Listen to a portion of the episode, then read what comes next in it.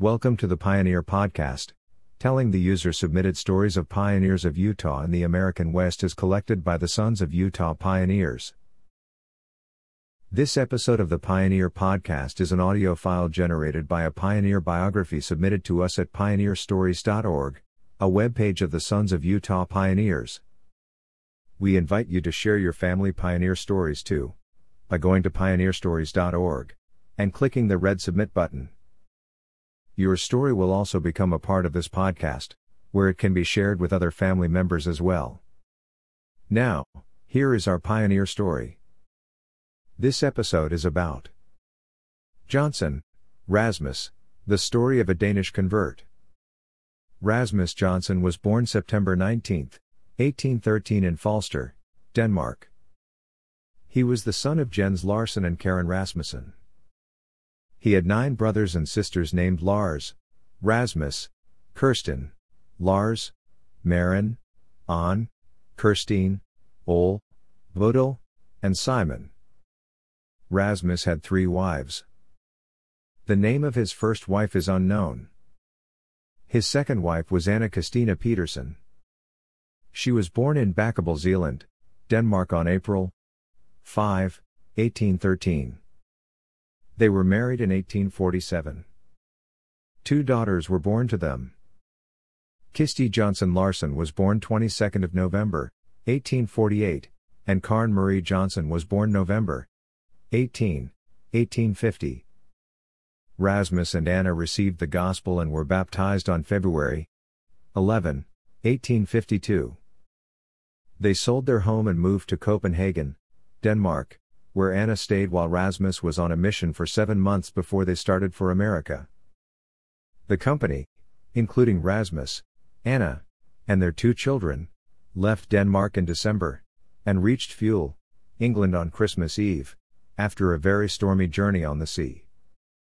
Then, they went on to Liverpool, England, and then, on their way across the Atlantic Ocean.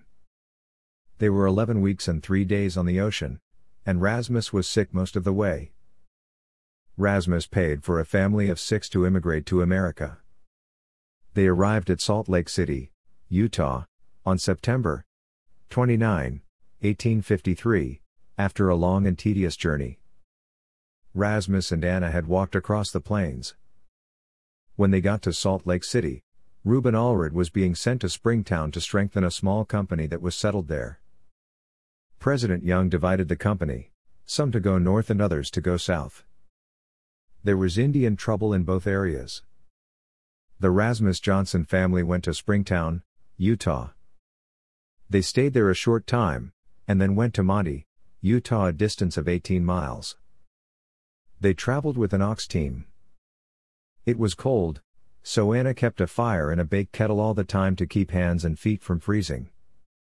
In the spring of 1854, some of the men went to Ephraim, Utah to build a fort for protection for their families. The fort covered one and a half acres of ground.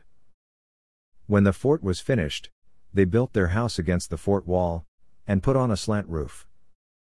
It was covered with small poles and then with willows and dirt. The next house needed only two walls because it was built against the first house. The fort had a large gate, which was closed, barred, and guarded. At first, the stock was kept inside the fort, until a good corral was built. The gate was nearest to the west side because this side was nearest to the creek. Today, a large tree stands by the creek in Rasmussen's garden where the corral used to stand. It was a good place to watch for Indians. In the winter time, the Indians traveled across the East Mountains. Rasmus and Anna shared their room in the fort with another family. As soon as the ground could be worked in the spring, the entire family would work together to get the grain in. It was long, hard, slow work. The first spring, an early frost froze the grain, so it could not be used for flour, or for seed. They also raised some potatoes. The next year, in 1855, they had to buy seed grain, and the grasshoppers took that grain crop. So, they had to buy grain for seed and for bread the third time. Rasmus and Niels Peterson were down to one ox each and a half share in a wagon. Niels had married Mattie's sister, Marin. They worked together and sold their wagons, oxen, clothes, bedding, and table linen, all for seed and bread stuff. They traveled from Iron County to Logan to get wheat and flour. By now, Rasmus had paid for eight oxen, two cows, and two wagons. This next year, the Lord blessed this group with a good harvest. They had not baked bread for a long time. They were told to bake hard biscuits because there was more strength from the hard crust. More immigrants arrived each year, so they built a large fort that took up 20 acres of ground. This fort was built with a straight road from east to west, and small gates were placed here and there as the construction continued. Small gardens and a large ditch were inside of the fort. They grubbed the sagebrush and burned it so they could make lye for soap. Molasses was made from corn stalks, beets, and parsnips. Fires were started by rubbing bark fine and placing a piece of flint between the fingers, then striking it with a piece of steel. The sparks would fly into the bark and start it to burn. Their coloring was done with oak bark for brown, and sagebrush for yellow and green. Thread was made by parting the wild flax and putting it into a hole for several weeks. Then, it was taken out and scattered around to dry. By using a hammering method, the fibers were used to spin cloth. In the year 1857, Rasmus Johnson married Mettie Jensen in polygamy, and, while living in the fort in Ephraim, two children were born to them.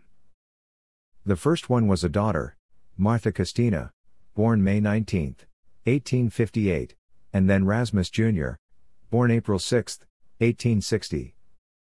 When the Indian trouble was settled, the Saints moved out of the fort, and the third child, another girl, was named Matilda Mariah, and was born February 6, 1865 in a rock house in Ephraim. Rasmus Johnson lived an interesting, busy, and industrious life and was known as a good husband and father and friend. He died July 2, 1874 at the age of 61, and was buried in Ephraim, Utah, a long, long way from his native home in Denmark. Thanks for listening to the Pioneer Podcast. We would like to invite you to subscribe to and share this podcast with others. Also, please leave us a review at the iTunes Store, that helps us more than anything else. If you would like access to more content and information about our pioneer history, join us at suponline.org, the online community of the Sons of Utah Pioneers. That's SUP. Online.org. Goodbye until next time, from your friends at the Sons of Utah Pioneers.